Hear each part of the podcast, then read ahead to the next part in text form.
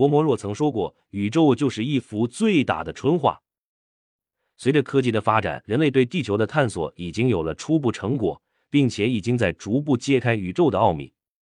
三年前，人类拍摄的首张黑洞照片亮相。五月十二日晚九点，世界世界望远镜合作组织正式发布了银河系中心黑洞人马座 A 的首张照片。这个黑洞离我们更近。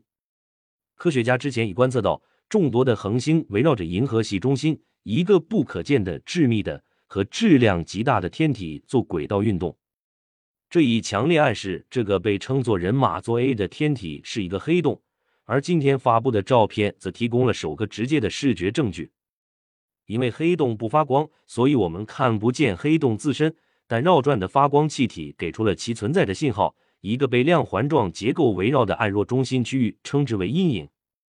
因为银河系中心黑洞距离地球有二万七千光年之遥，为了拍摄这张照片，研究团队创建了观测利器 EHT，对 SGRA 开展了多个晚上的观测，每次连续采集了好几个小时的数据，就如同相机的长时间曝光。